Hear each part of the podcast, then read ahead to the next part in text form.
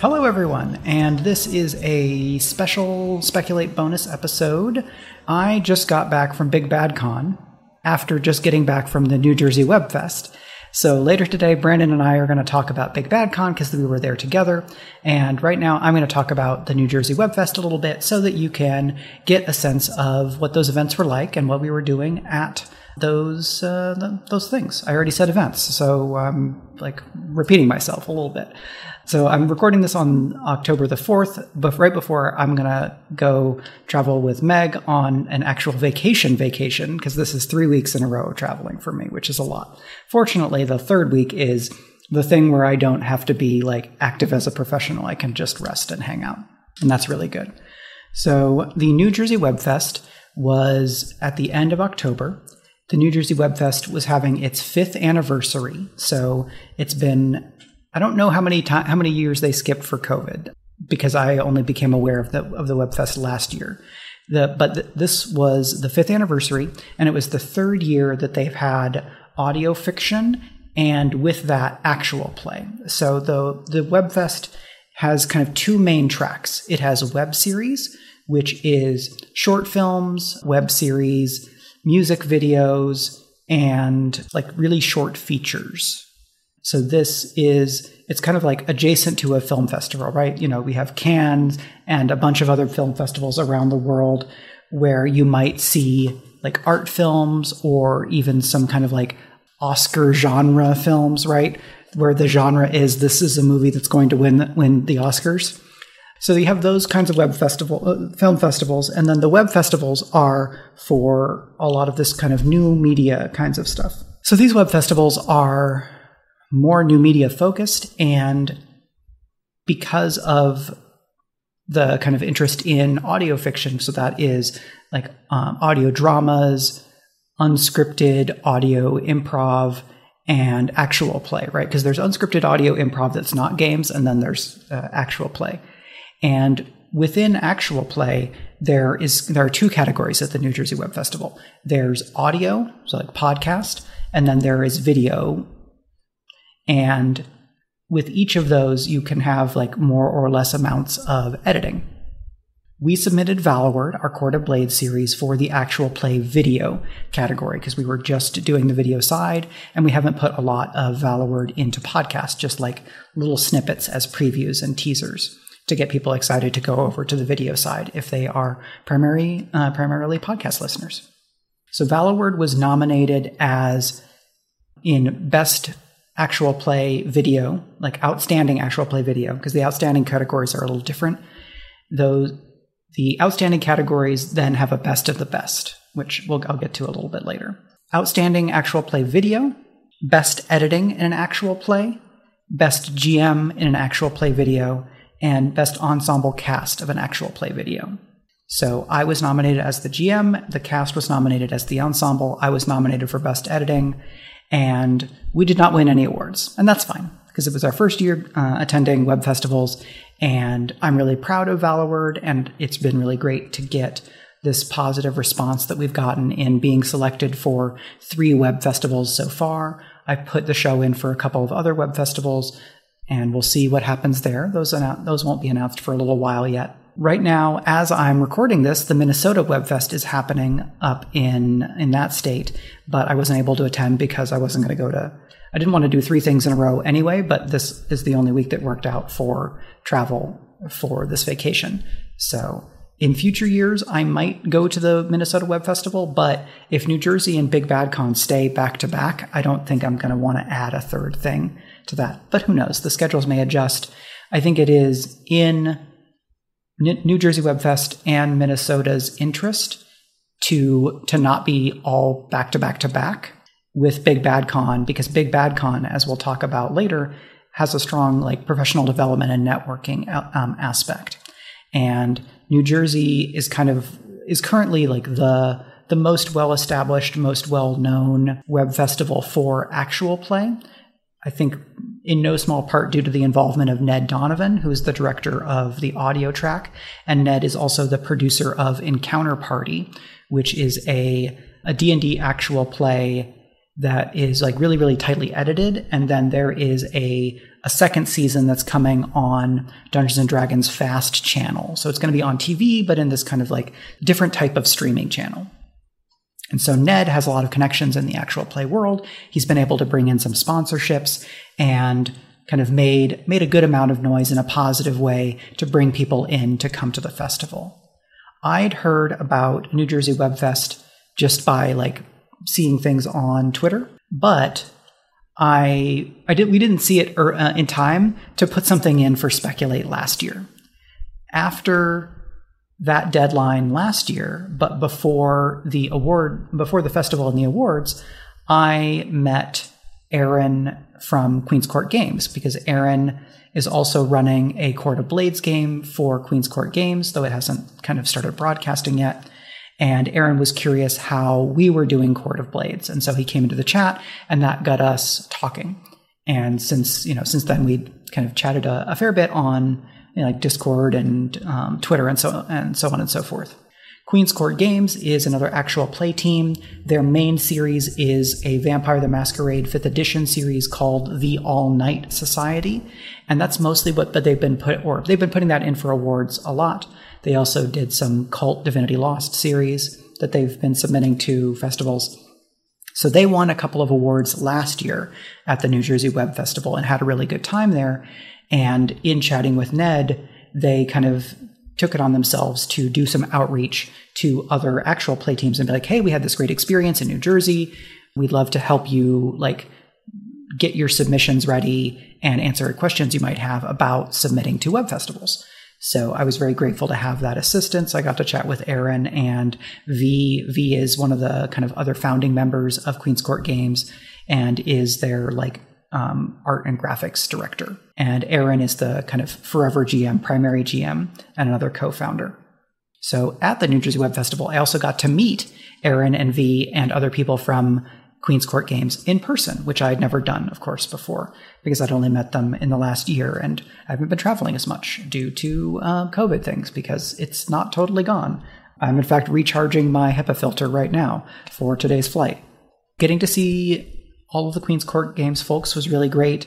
It was an extra bonus because it meant that I wasn't going to a new event where I knew zero people, which is what I thought I was doing last year at Big Bad Con. It turned out I did know a couple of people, but not especially well, and not people who I could like posse up with, where I had the benefit of getting to hang out with the Queen's Court Games folks a fair amount. To give you a broader sense of what the Web Festival is like, it starts on a Thursday morning and it goes Thursday, Friday, Saturday, and then the awards galas are on Sunday. There is the audio fiction track at noon, that gala, and then the web series gala is in the evening. Now, actual play, again, is in the audio series track, just because of the structure of the web festival, even though ours was video.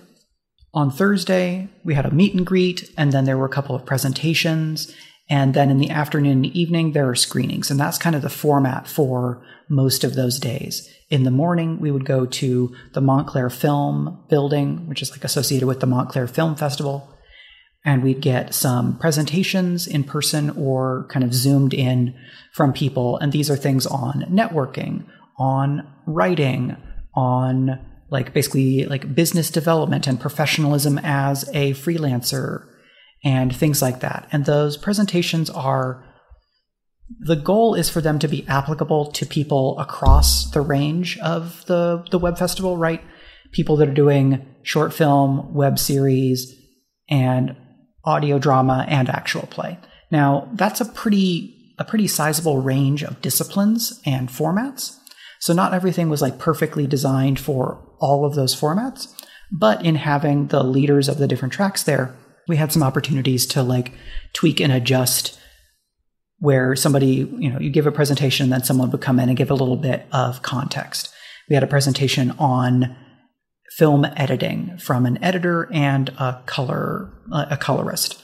And then Ned, as the audio person, came in and gave a little bit of like context and adjusting for, well, here's how we might take that lesson and apply it over in audio and or actual play and that was really handy we also had a workshop on pitching uh, which was really fun because i like pitching i like hearing about how people talk about pitching and what they do to target or modify their pitch based on the context that they're in or the things that they're trying to do. When it was my turn for a pitching contest, I pitched Genrenauts because it's a thing I've pitched a whole bunch of times.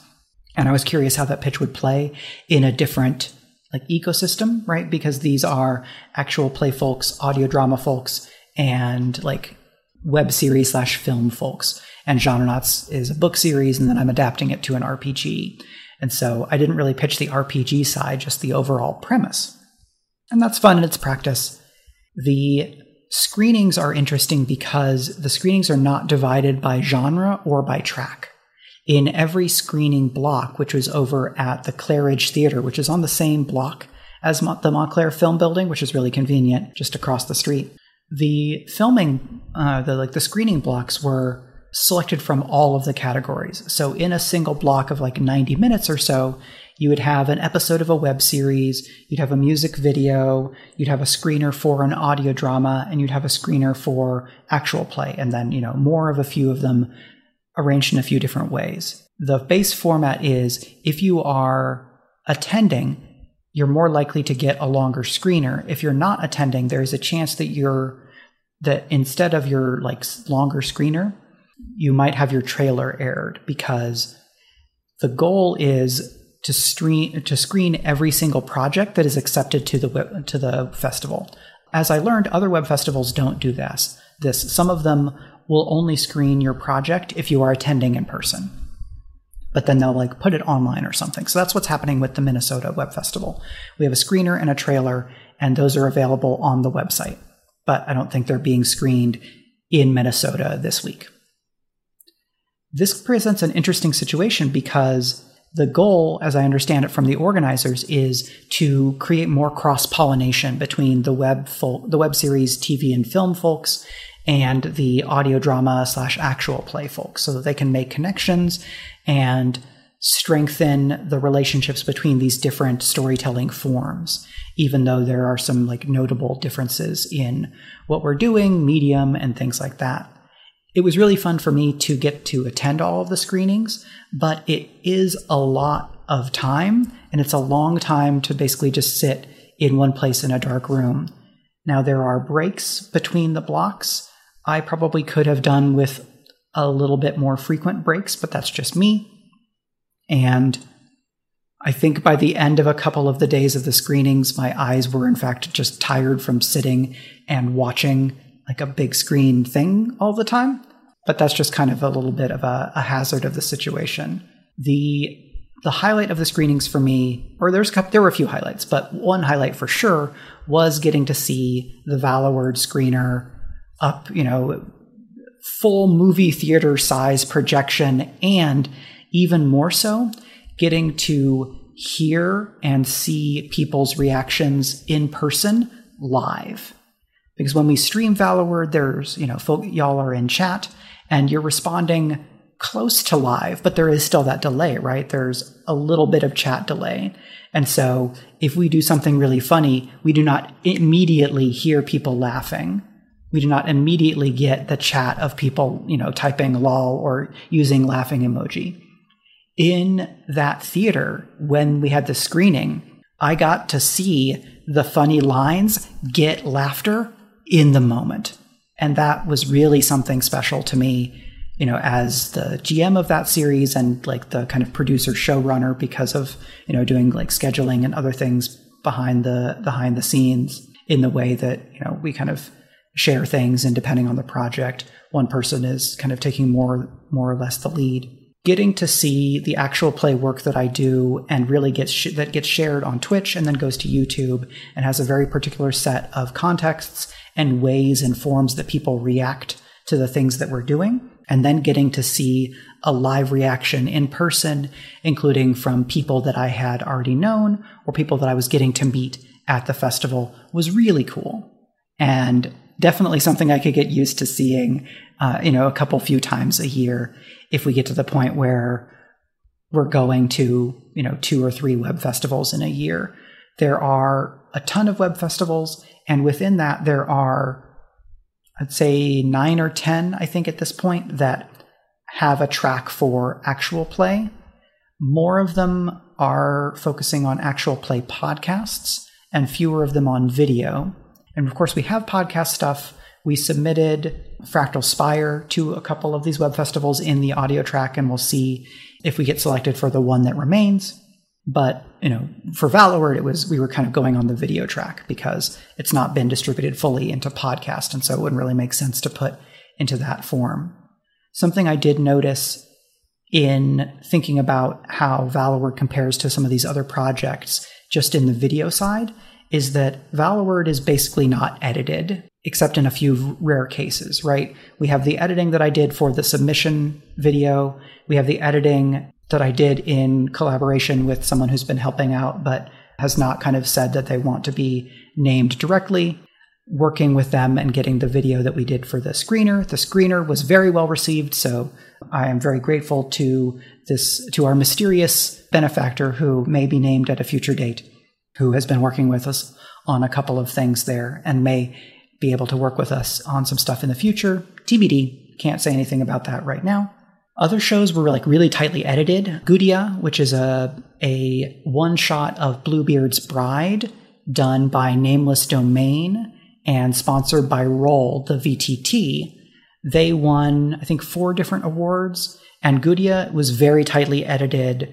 A couple of the other APs were somewhat edited, and then on the audio side, most of them are fairly tightly edited, where the editing that we do for speculate that Rudy does for us is it's important, it's very valuable, and we're grateful for it. But he's not doing a lot of like editorial choices in in editing in terms of like, oh, I'm gonna I'm gonna cut this two minute digression out. He doesn't really do that because we haven't asked him to do it, and it's a lot more work to go to that level, as well as doing the editing of like adding an audio track or a soundscape or sound effects or things like that. And we just don't do that. That's not the the form of editing that we do. So between that and kind of putting forward a video series, a thing that came to mind for me and kind of in reflection, but also from people talking about their experience thinking about or watching Valloward is that Speculate, for the most part, attends really closely to and puts a spotlight on mechanics and how the mechanics of the TTRPG interact with, flow into, and out of and inform the storytelling that is happening. In the screener that we showed, there's about a minute to two minutes that is me talking with Marie Bilodeau how to put together a roll. Here's what happens on these results of the dice. Here's how to build your dice pool. Here's how you might get bonus dice and things like that. And then getting the, re- the result of that roll, describing it, and showing the consequences from a failure. A lot of actual play will downplay or outright hide the dice rolls, right? There in, in actual play, there is kind of a phrase of like, hiding the sound of the dice rolling, whether that is literally editing out the sound of the dice rolling or it is removing all of the like table business of calculating your dice pools and like tabulating damage in something like Dungeons and Dragons or things like that. In Speculate, we mostly play more story forward, rules light or lighter games. And as a result, or partially because of that, we don't edit out a lot of the stage business. You know, we're streaming live on Twitch, and so there's basically no editing there. There's very little editing when we get over to the YouTube. The editing that tends to tends to be that tends to happen is me pulling out the basically the curtain call, right? If we if this were theater, you would you know doors open at 7:30, curtain at 8. When we stream on Greg's channel, the stream will go live and then we'll you know, the players will go live at about 10 to 15, sometimes 20 minutes later. I just cut that out. And then sometimes I trim the break down to like 30 seconds instead of 10 minutes or so. But that's really the only editing I do. And then some of these other shows are much more tightly edited, or there's much more active editing, or they are live produced with a higher degree of production, right? Live sound mixing with soundscapes or adding music or doing other stuff with lighting. And I just don't do that. We don't really do that for Speculate at all. We have, right, there's like a couple of times we've had themes for an individual show. We have the title um, credits for Valloward that were prepared by Sean and Navi Drake, where Sean Drake does the introduction and there's a video, and that's really cool. But that's like the most edited part of Valloward. I think it would be really fun to get to try making something that is a bit more edited or a bit more produced to be able to add those other elements to enhance the audience's experience for something like Valloward. But in a world where either the GM or one of the players is live producing when we're on stream, our ability to do that is limited because that's taking attention away from the play to attend to the production. If we get to the point where we maybe have a live producer who's not a player, that becomes a bit more of an option. So that's kind of um, the, one of the biggest takeaways from New Jersey for me was that Speculate kind of stands apart from a number of, not all, but a number of other actual play shows by focusing on the mechanics and system and how system and story interact, where some other shows use the rules of the RPG as like a framework or as a safety net and then will downplay or remove some of the me- that mechanical element just to or in order to more to thoroughly focus on the storytelling the narrative that is the result of the play rather than focusing on the play itself. This is all still actual play and the borders and the boundaries of what counts as actual play are still being negotiated right? The form is very young. Even if we look back to acquisitions incorporated and any actual play that was like recorded in audio or video before them, that's all still basically post the year 2000. And if we look at 2014 as like the breakout year for actual play in the premiere of The Adventure Zone and Friends of the Table, and I believe Critical Role starts in 2014 or 2015. I don't remember 100%, so I'm not going to say it definitively. So we're coming up on the 10 year anniversary of like of actual play having breakout moments. But those boundaries are still being really defined. There's some kind of argument, there's some discussion, let's say, about the boundaries of actual play, and some people trying to coin or shift attention or shift terminology to other terms.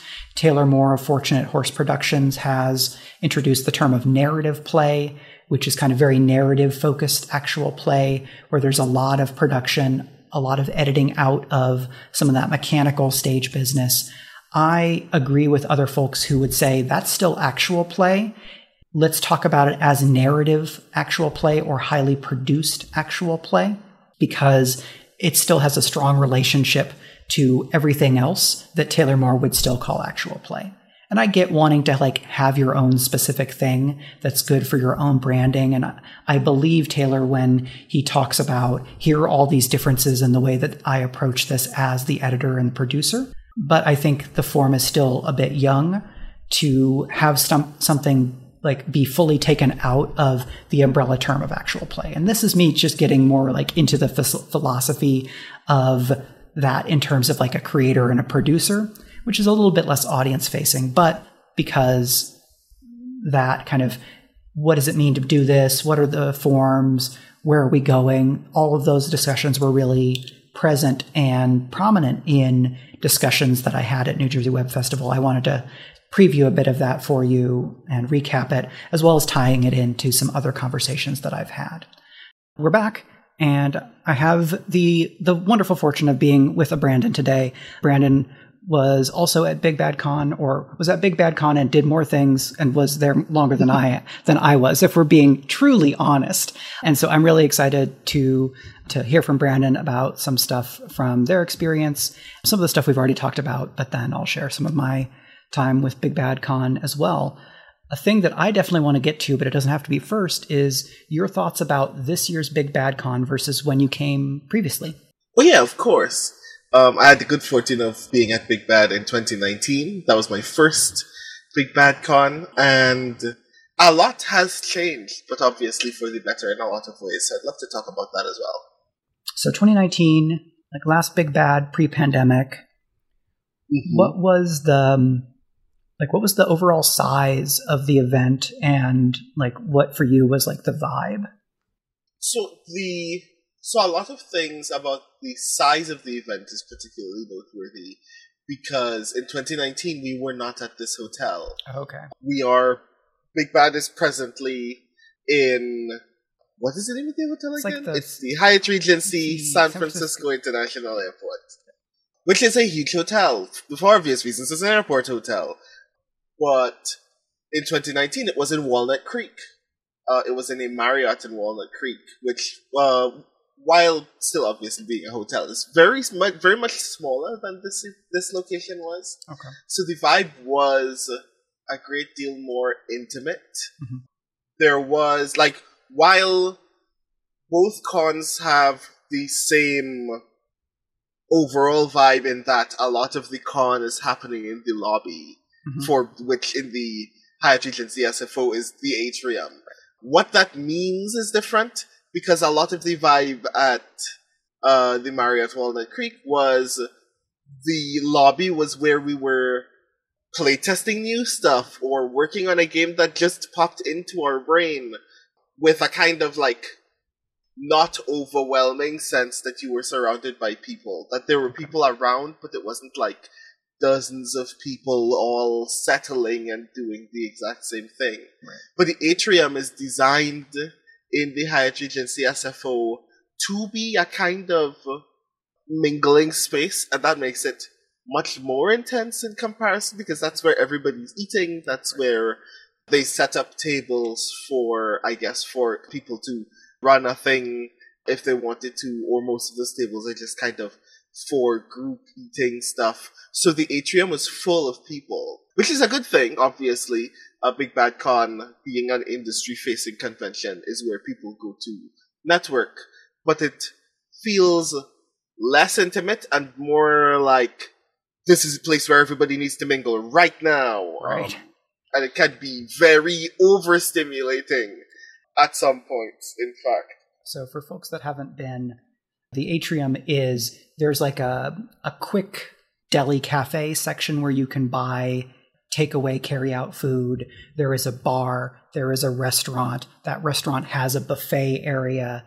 There is like a sets of booths for dining and then there's a whole large section beyond that for all the tables. That gives you a little bit of like the relative position of this. Also, it's in the middle of a, a hotel that has four, like, you know, the four sides around it, and those go up and up and up, and the atrium is just this big open air center. Yeah. Um, which is also, Also, like- it's like twenty something tables. So like you're you're sitting at a table with six people. There are six people sitting behind you, to your left and to your right. It's a lot. yeah, because the the POC mixer last year was in the atrium, and this year it was moved to the pavilion, which I think is a larger space, but was enclosed and was probably therefore a lot louder. Um, would be Oh, my yeah. guess. hmm The pavilion actually strikes me as a good because I was actually wondering. I'd forgot to ask, so now I'm glad that you told me whether the uh, mixer took place in the atrium because the atrium seems like the place where you would do that. Right. But for obvious COVID reasons, that's actually not perhaps a, a, productive idea. So the pavilion was a good idea in that regard, first and foremost. But also because I feel like having done it in the pavilion was a good decision because it means that the those two events, the uh, POC meet and greet and the POC dinner, are happening more or less on their own. Yeah. They're not opportunities where somebody could go, hey, all of my friends are gathering here, I might as well crash, only to learn that you have just interrupted a thing. Because you literally have to go down two hallways all the way to the left of the hotel just to find the pavilion in the first place. So I was actually curious what it looked like when it was happening at the atrium, because the atrium feels like the the vibe for events like that, but especially because I feel like the convention had like a great deal of events dedicated to the PAC, like in terms of not the fact that it was just two events, but that the Big Bad always feels like it is deliberately catering to uh, POC attendees in a way that is that is very much appreciative, and as a result, maybe this is me overestimating, but it does feel like the POC presence at the convention is quite a bit large, and it feels like if all of that was happening at the atrium, it would feel very crowded in that sense, in the way that the pavilion did not. Sure. So I think comparing this year to last year, I think Big Bad was substantially bigger than it was in 2022. I would have to go back and look at the numbers in terms of how much of that growth is the POC program being able to bring in more people in terms of like a greater number of POC scholars versus a larger attendance overall. Because I think something that something that I noticed in both years was you know the POC programming as a focus as something that the con is putting a lot of effort into supporting and enabling. You know we're creating this this pipeline and support system. People who attend the con are paying money into a system that is partially paying into the POC scholar program though those are there are other like sponsors and things is my understanding. But that there is a broader con that is like come to this convention and play TTRPGs and in at least the recent years, as, as I understand it from people who've attended more frequently, like the professional development center of gravity of the con seems to have increased. And some people over this the last weekend who are like longtime big bad attendees indicated to me in conversation that they felt like this year was like a notable extension or magnification of that, which is not necessarily good or bad, but it it's a different thing because mm-hmm. we have people who are at Big Bad Con who for whom it's like a regional games convention, right? They live in the Bay Area or, or in Northern California and they come. There are people who are attending as POC scholars and in support of that program. And then there are like other industry professionals. Mm-hmm. And any two of those groups can combine, I think, in under in understandable ways but a convention trying to serve all three of them, I think, has to figure out how to combine or subdivide their efforts in some ways that I think will continue to be they'll need close attention because the the impulses and the needs are not all pointing in the same direction. Mm-hmm. There was a tweet that was made by or around Dr. Emily Friedman, who was also at uh, this year's Big Bad, about the question of the difference between a convention and a conference. Oh, yeah. And I feel like Big Bad is like a very unique kind of beast for that reason.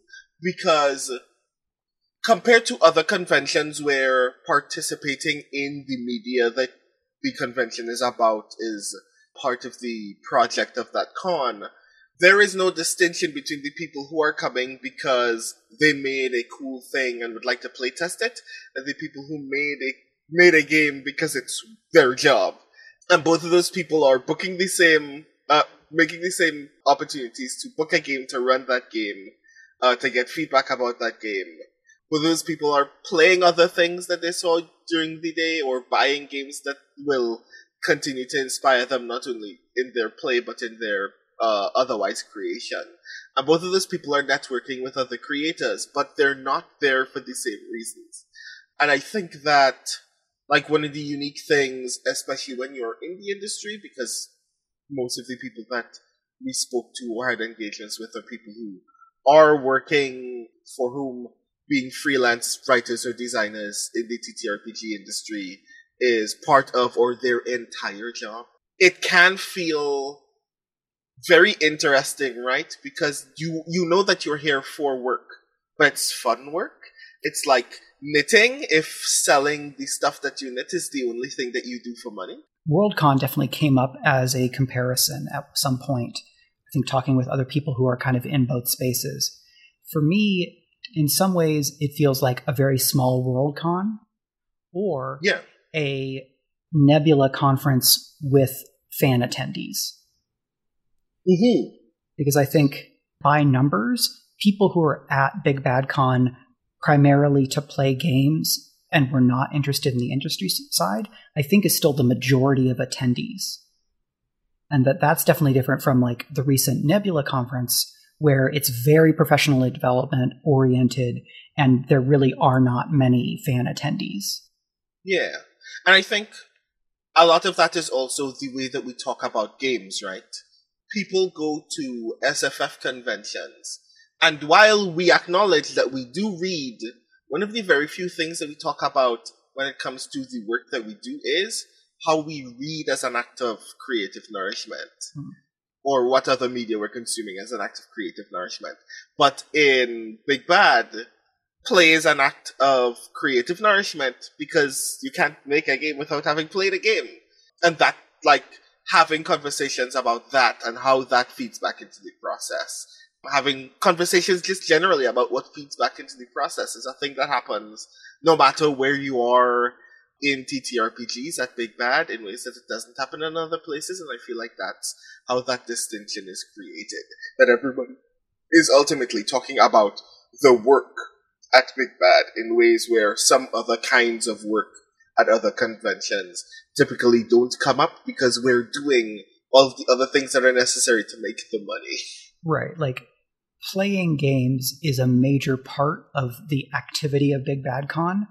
Writing Mhm. fiction is not a major part of the things happening literally at Worldcon and like the nebulas in terms of like, ah, uh, you know, 2 p.m. to 6 p.m., tour authors writing short fiction. Like, Yeah. as the thing that's happening that is the event that people go to. Like that's just not how that works.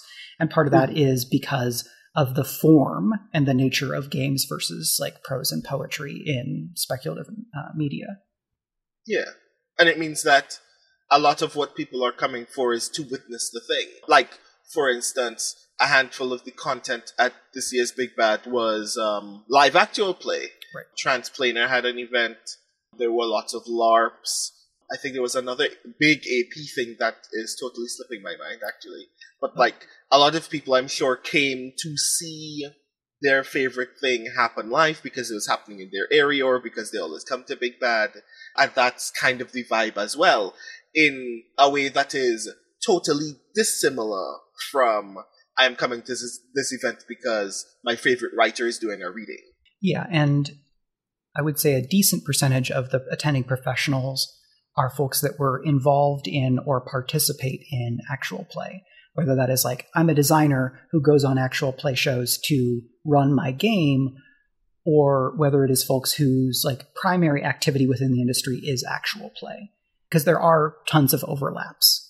another thing like in that overlap as well is there are lots of people who because ap is the thing that they're prim- primarily available for even though they do a lot of design work or a lot of writing work this was not only an opportunity for them to talk about the majority of their work but to create relationships with folks who can bridge a lot of that space for them so they can talk about some of the things that they're not better known for and make those things available for other uh, communities as well. So, like, like a lot of Big Bad is just about all of these things are part of the work, and you get to witness all of it and have conversations about all of it, and seek opportunities through all of it because everybody's getting to witness what those things are or have deep conversations about what those things are as opposed to what feels in a lot of SFF conventions. Again, just because of the form, like we are here to just sell the stuff that we've made or talk about the stuff that we've made. Yeah, and I feel like Big Bad Con, some of the programming, but not all of the programming, in terms of like panels and workshops, does a similar job to what a lot of panels do at science fiction fantasy cons, which is survey discussions of major subsections of the field, right? How to get into doing an actual play podcast. Here's a thing about acting. And then there's some that are a little bit, you know, that are more focused or we might think of as like non introductory level. But I, as I see it, part of what Big Bad Con is doing is creating access to a lot of information and like institutional knowledge across TTRPGs, whether that is like direct transmission from individuals or it is in conversations at panels, so that somebody coming into the into the field attending Big Bad has access to a bunch of different conversations that will orient them to and provide connection to sources of information so that they don't have to start from zero. Mm-hmm. This was actually a thing that I was thinking about when I saw some of the panels that were available for this year's Big Bad. We don't like codify or taxonomize what panels do at conventions very often. Mhm. But like it dawned on me that panels have like two kind of major modes, which is skills building and consciousness raising. the panel that teaches you how to do a thing that is fundamental if you want to expand a part of your trade, if you want to do podcasts, if you want uh, if you want to do AP, if you want to do voice work, and panels that are designed to give you understanding about cultural or social aspects that will come up in a part of play that will be vital to making sure that you don't make like fundamentally tragic errors in certain elements of production and that you understand the ways in which your work is touching and being touched by certain kinds of people or communities. And the thing that I discovered is those are the same in ways that, uh, like, part of the reason why I didn't actually sign up for a lot of panels for Big Bad is because I didn't have a lot of time because of game stuff, but also because I was like, this feels. Am I uh, is it wrong for me to say that this feels kind of weird? I thought I was like nothing has changed, and a part of me was kind of a part of my brain was breaking, and that as from that revelation. But like one of the things I do definitely want to do as a result is actually come to a big bad in the future and just do panel stuff right. as a result because I feel like those things are not different. Yeah, and because rather I think that the difference that it comes from is again as uh, as a matter of format that it's not uniquely just about writing, even though a lot of people are writers, but also because the medium of play asks you to perform a great deal of the time, and therefore, like, what is the distinction between making those decisions in the mind, from the mind to the page as a writer, um, versus in your entire body in AP or in your own private table? What do those differences mean? like I was actually thinking that would be an interesting panel to have a group of writers who also do AP have a discussion of at a future Big Bad. Uh, Brandon, that sounds like a, a panel we should pitch for next year. Hmm, perhaps. I'm pretty sure we could put together uh, a group of people for whom uh, that, that would fit that bill that you're suggesting. I wanted to yeah. go back real quick because last year more than this year, but last year I definitely was more panel focused than game focused. I ran a genre game and I played in two other games and went to a ton of panels. I think to your point about the, the them being the, the types being the same, I wonder to what degree that is achieved through good programming choices like setting the program such that you don't have basically mostly unmarginalized people doing skills panels and marginalized people doing identity and community panels. If everybody is involved in everything and inclusion is a baseline, then that differentiation is less maybe less important because being able to write a community outside of your own experience empathetically is a skill you develop and a practice that you put into play in uh, collaboration with people who can give you the information you need to be able to succeed. Like, how do you feel about that idea? Oh no, yeah. So like coming back to the fact that one of the things that are that is very good and inspiring about Big Bad is that it goes out of its way to to make room for marginalized um, creators and players as its its base is that it inevitably kind of crosses off one of the problem points in most programming without having to think about it, which is you just get to ask people to pitch panels or you pitch panels to them knowing that there there are going to be marginalized people on that panel who get to talk about skills because they're there because they're doing the work because they already have experience and you're just trusting them on their experience and making sure that enough of them are present that they get to say yes this is the thing that i want to talk about means that it's not it doesn't feel like you're scrambling to make sure a person of color or a disabled person or a queer person is present on this thing that is just about AP because they're already present. You already asked them if they wanted to do the thing, and I feel like Big Bad is better than that in a lot of ways. I have no idea what their program process is because a lot of panel stuff is already set in stone before game stuff even happens at Big Bad. So I highly suspect that there is a program track that asks people if they're available to do a thing months in advance. Right. My only experience being on a panel at Big Bad was Big Bad Online. I think it was the first Big Bad Online during the pandemic. Uh, that would have been 2020. Um, I may be mistaken, but my experience is they reach out to people well beforehand and go, "Do you want to talk about X, Y, or Z?" And then they just kind of slot people in very immediately, making sure that folks are not being underrepresented in certain spaces. And I feel like that's a lesson a lot of cons can and should learn. I feel like Big Bad is in a unique position to kind of illustrate to a lot of other conventions. This is what it looks like when programming is thoughtful and deliberate on a frankly much leaner committee setup than a lot of other conventions because everybody here is also marginalized and wants to make sure that someone is representing them to the, to their fullest ability. Yeah, and I think part of why, if we view Big Bad's programming as a success, which I, I broadly do, taking that model, bringing it to other conventions, I think is very tricky unless those other conventions have also already done a very good job of having a leadership team that is diverse and is following what's happening in the in the industry because a thing that I've noticed in some other cons where the if the con runners are not working very hard to stay current, they just don't include people who are the currently active and up and comers. Right? It's like mm-hmm. here are five panels about writers that were popular in the 80s and we're not going to talk anything we're not going to talk at all about like a, a contemporary trend because I think the big bad organizers are very well connected and are committed to inclusion and decolonization, uh, anti oppressive work, the people they would reach out to already comprise a diverse set of creators with a variety of backgrounds.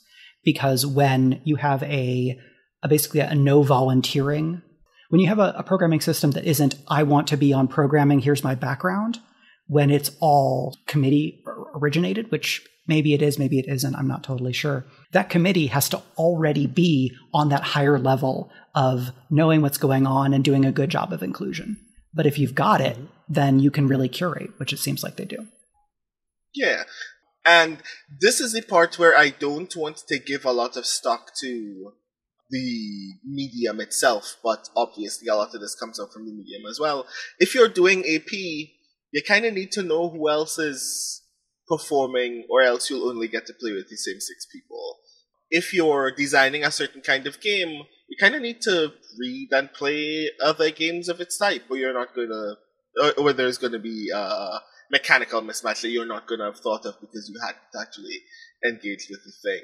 So a lot of people just kind of naturally discover themselves just kind of leaning into being aware of everybody who is present and being very thoughtful about not only are these people here because they have a great deal of experience doing X, but here are these other people who are now starting to do X, who have been experimenting with X, who did a cool version of X in this AP or in this game that's available on their itch that you can that you can get right now for like two dollars. So it's not really an excuse for you not to know.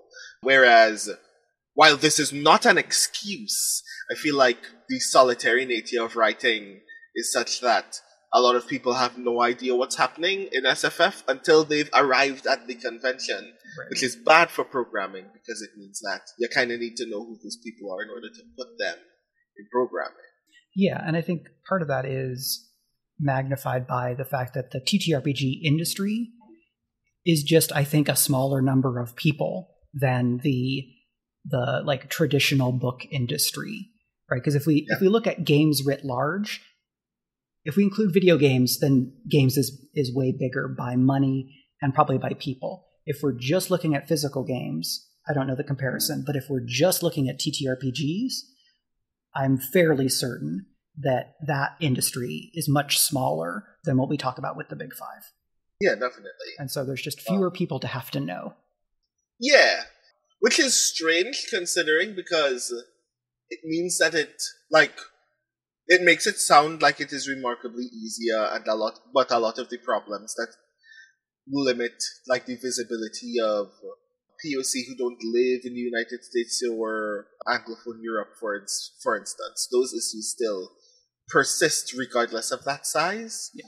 So it's not like it doesn't require the same amount of work. It's just that that work is done easier in part because the medium being a social one means that we get to interact with more of those individuals face to face and get to ask them, well, who are you thinking about? What's what's on your radar? And then just kind of widening that net from person to person.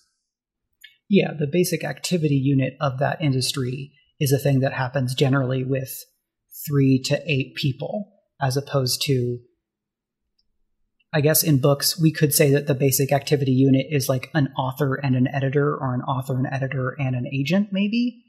And so I think that that basic unit structure is a, com- uh, a component, as you say. Yeah. It's like the Venn diagram has the publishing industry as one very large circle, and TTRPGs is a very small circle that is very heavily overlapped there. But that very small circle is constantly pulsing as if it is attempting to grow and then just regulating its own size. Yeah, because I, you know, there there's definitely been growth in TTRPGs in the past ten years since the release of D&D 5th edition, since the popularization of itch.io, since the propagation and growth of th- things like DriveThruRPG, and then like third-party creator stores, think like Dungeon Masters Guild and Storytellers, whatever, for World of Darkness and all those kinds of things. So there's a bunch of factors um, to to make it, I think, so that so you know we get pulse and then contraction, but some of those contractions still end up bigger than the circle was before the pulse. For or are there other things that you want to talk about in terms of like the POC programming, or maybe things that somebody who is considering coming to Big Bad should think about? Uh, so one of the things I definitely want to add is, especially if you are starting actual play or starting design or you have a couple of things on your itch or you've been writing some content for one thing or another and have them publicly available and you are a person of color, definitely it is in your best interest to apply for the POC scholarship. It is the one of the defining things about Big Bad for me. Um, again, the fact that it is so obviously and outwardly concerned with the presence of marginalized people and people of color in particular is important to me. It cares about making sure that it's making room for creators who are not just POC, but POC who don't live in the US, uh, POC who for whom English is a second language, trying to make sure that as many people as possible don't feel like they are still yet othered in that conversation.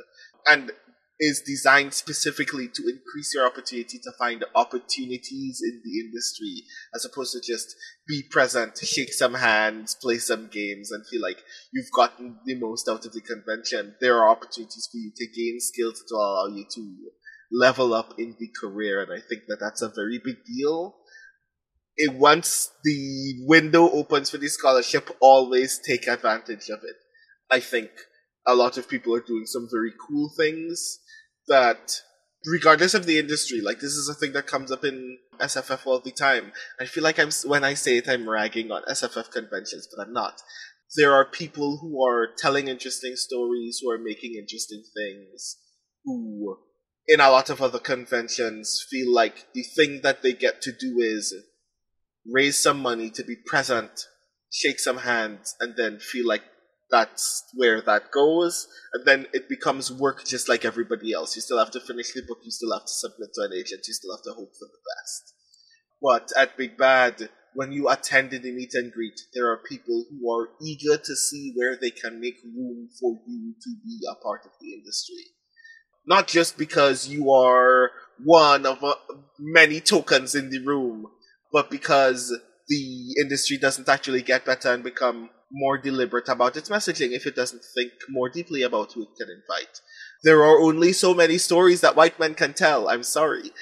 And uh, people will like go out of their way to ask what they can what they can make room for for you, what they can do in order to make your ability to enter this space easier. Uh, one of the things that I got to do uh, this year was there was literally a panel on how to, a workshop on how to pitch during the meet and greet. Right. That if I hadn't had it, I'd be like floundering to find ways to describe myself. And I've been describing myself for years as a writer. That's how difficult that can be. And the fact that they're going out of their way to provide skills for folks to be able to gain more soft skills practice so they can become better at selling themselves and better at being available in this space. Is that like actually a very big deal for me? And I want people to be able to take advantage advantage of that as much as possible because this is the only convention of its kind, the only convention where industry work and industry networking is taking place, where part of the convention's deliberate design is ensuring that communities that are otherwise underrepresented can gain the skills necessary to network more effectively. Because if you go to another convention and you don't know, you are SOL and no one will even know that they can save you. Right. And so like the comparison in SFF would be like if you fundraised to go to PAX Unplugged. At PAX yeah. Unplugged, there are lots of, you know, lots of companies, lots of designers, lots of people that are playing, but then you're just kind of on your own if you if you're looking for work. Whereas that uh, pitching workshop was at the beginning of the con, is my understanding, before you would have needed to use it throughout the weekend. So it is getting people into the room, providing input and instruction on skills that are going to be applicable throughout that weekend, letting people connect one uh, with one another who are coming from many different backgrounds, but are here in some overlapping ways because it's you know all these POC scholars and then having made connections, having gotten kind of a leg up in practice, then get into this position of being able to try to, or, or, of being pitched and getting to pitch a variety of great opportunities. And so to me, as somebody who is outside of this process, except in some, you know, marginal ways, uh, like last year I participated in the mixer as I am an actual play producer and I'm getting into game design and I'm meeting people who I hope to be able to give work in the future. Mm-hmm. That idea that this this um, this program is so structured for success and to set people up for success is very heartening to me, and it it sounds like it has been productive for you. Oh yeah, definitely. Like the only way that I know how to put it is when you go to other conventions, people are obviously happy to see you, but they're happy to see you because you've been seen. Being at Big Bad Con, people are happy to see you because they want to know what they can do next to make being here more important than just being seen, if that makes sense. It's about paying that energy forward and seeing where things go in the future rather than just going, I'm glad you're here. Like, the personally hilarious things about uh, after that workshop is that the workshop hosts would literally like come up to us randomly every once and during every once in a while during the convention and go, "Have you practiced yet? Have you done any more practice? You should practice with this person." It's like, you really want me to make sure that I know this thing? Thank you very much. This is not like a joke. You are helping me get more accustomed to a part of getting more opportunities that a lot of people, if you've never had the experience to do it, you don't have that skill rehearsed and you're making sure that I have it rehearsed. And you're checking in on my progress in this space. Like, another thing is, a lot of marginalized people in general, like, we are obviously very invested in everybody's work. Like, this is a con where everybody is invested in discovering more about the work of their peers and the people that they look up to. But they're also invested in making sure that they're all doing okay as well. I feel like that is secondarily, like one of the cool things that the convention does is at the registration desk you can pick up a playbook that has like moves that you can make in real life in at the con, like making sure that somebody has had a, a, had some water or correcting yourself if you have made an error. And you get buttons back from the registration desk when you fill out a playbook, but it's also the nature of encouraging people to interact freely as opposed to feeling like you are separate from each other, that you're here for quote unquote work and nothing else is important, that you're not supposed to be actually deliberately engaging with each other as a community. Like that community aspect is really important in Big Bad, and I want to know how to make that rub off in other spaces because it's actually a very big deal. Yeah, because it's like pro social gamification in probably about the best possible way that I could imagine thinking back on the last decade and like this idea of gamification because the XP prompts in something like the indie games that I think are informing Big Bad World, this game, are like, oh, here are the behaviors we want to reward. And so at a convention, here are the behaviors we want to reward. We're specifically telling you what they are, and everybody involved is invested in having that system of incentivization just be a part of a broader effort, which is great. Mm-hmm. Yeah, and I say that in part because, and apologies because you're going, you're finding your buttons. Started by, yeah, I I got five buttons. Oh, wow. I was doing the thing. I was very thoroughly engaged because it obviously also gave me an opportunity to meet new people and like have conversations ab- about more of the space and especially when you're playing games, it's also very useful because it means that you're constantly relearning some of the skills that make you a good GM. But like, yeah, it's like it's designed to make people social in an already social space, and I want to find like knowing that that is possible makes going to conventions where people just wave at you feel much less cool in comparison. Yeah, at the Nebulas this year, there were. It's not quite the same, but you could uh, you could take one of three pins that were um, like that had different colors. So there was uh, a green pin that was like handshakes and hugs are okay. There was yellow that was like fist bumps and elbows, like ask before touching, and red was like just like don't touch me. And being able to communicate some things without having to ask and constantly reminding people that those those types of interactions are things that require consent and communication. It's not quite the same direction, but it's some of that same work in terms of like how do we how do we make easier the process of rising to a, a, a higher floor in this set of behaviors because you know they also were handing out like pronoun ribbons and, and badges and things but Big Bad Con with Big Bad World goes like way above and beyond that. Yeah.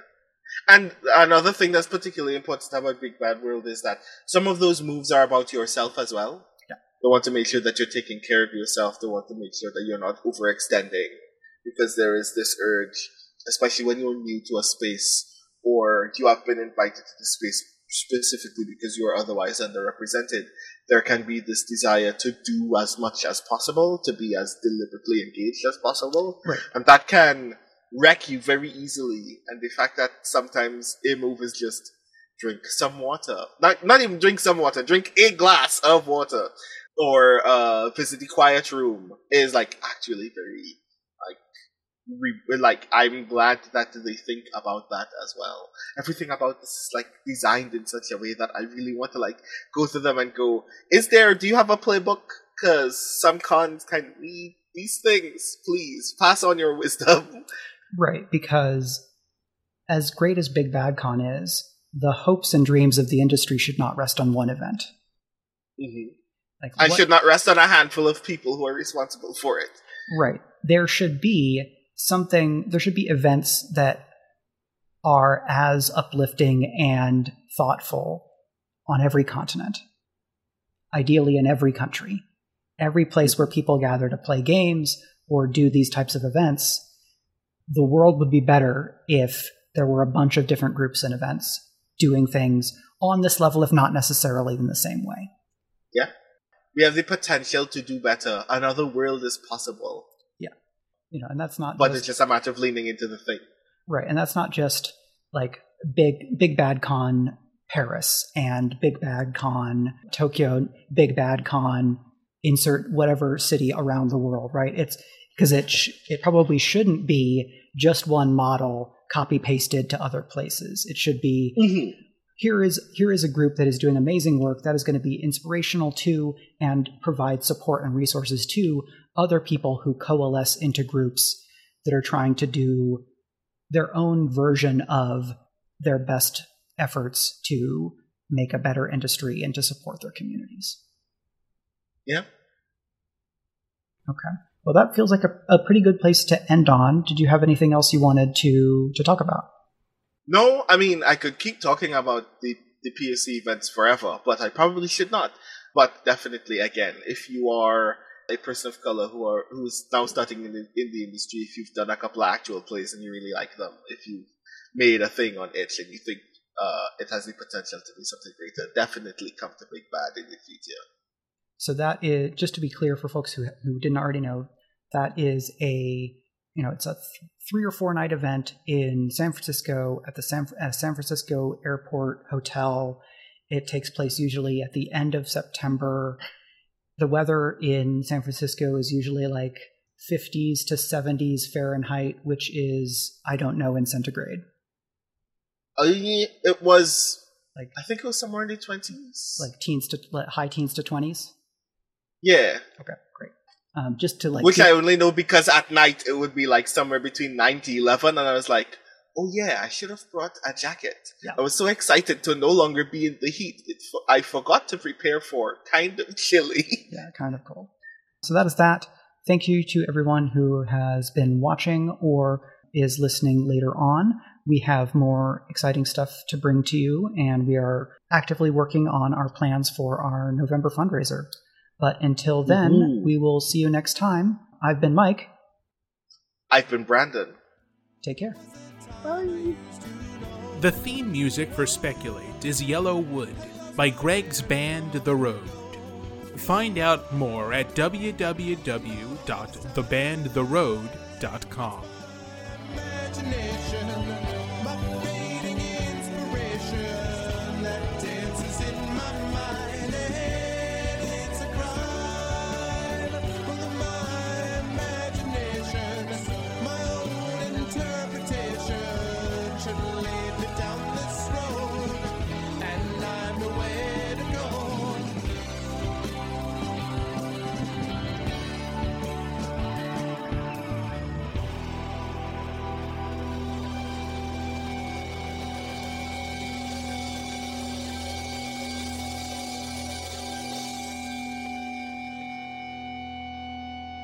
Hi, everyone. If you've enjoyed what we've been doing here on Speculate and you've been thinking to yourself, where can I get more role playing in my life? Can I recommend arvaneleron.com, A R V A N E L E R O N.com, where you can check out the Curse of Strahd podcast. This, set in the world of Ravenloft, is a Dungeons and Dragons 5th edition campaign which has been running for a long time with a similar group of players and which has been both a lot of fun and I think you will find enjoyable. If you like it, please let us know both there and over here. You can subscribe to it on iTunes, Google Play Podcasts, and many other fine podcast providers. Thanks, and we'll see you over there.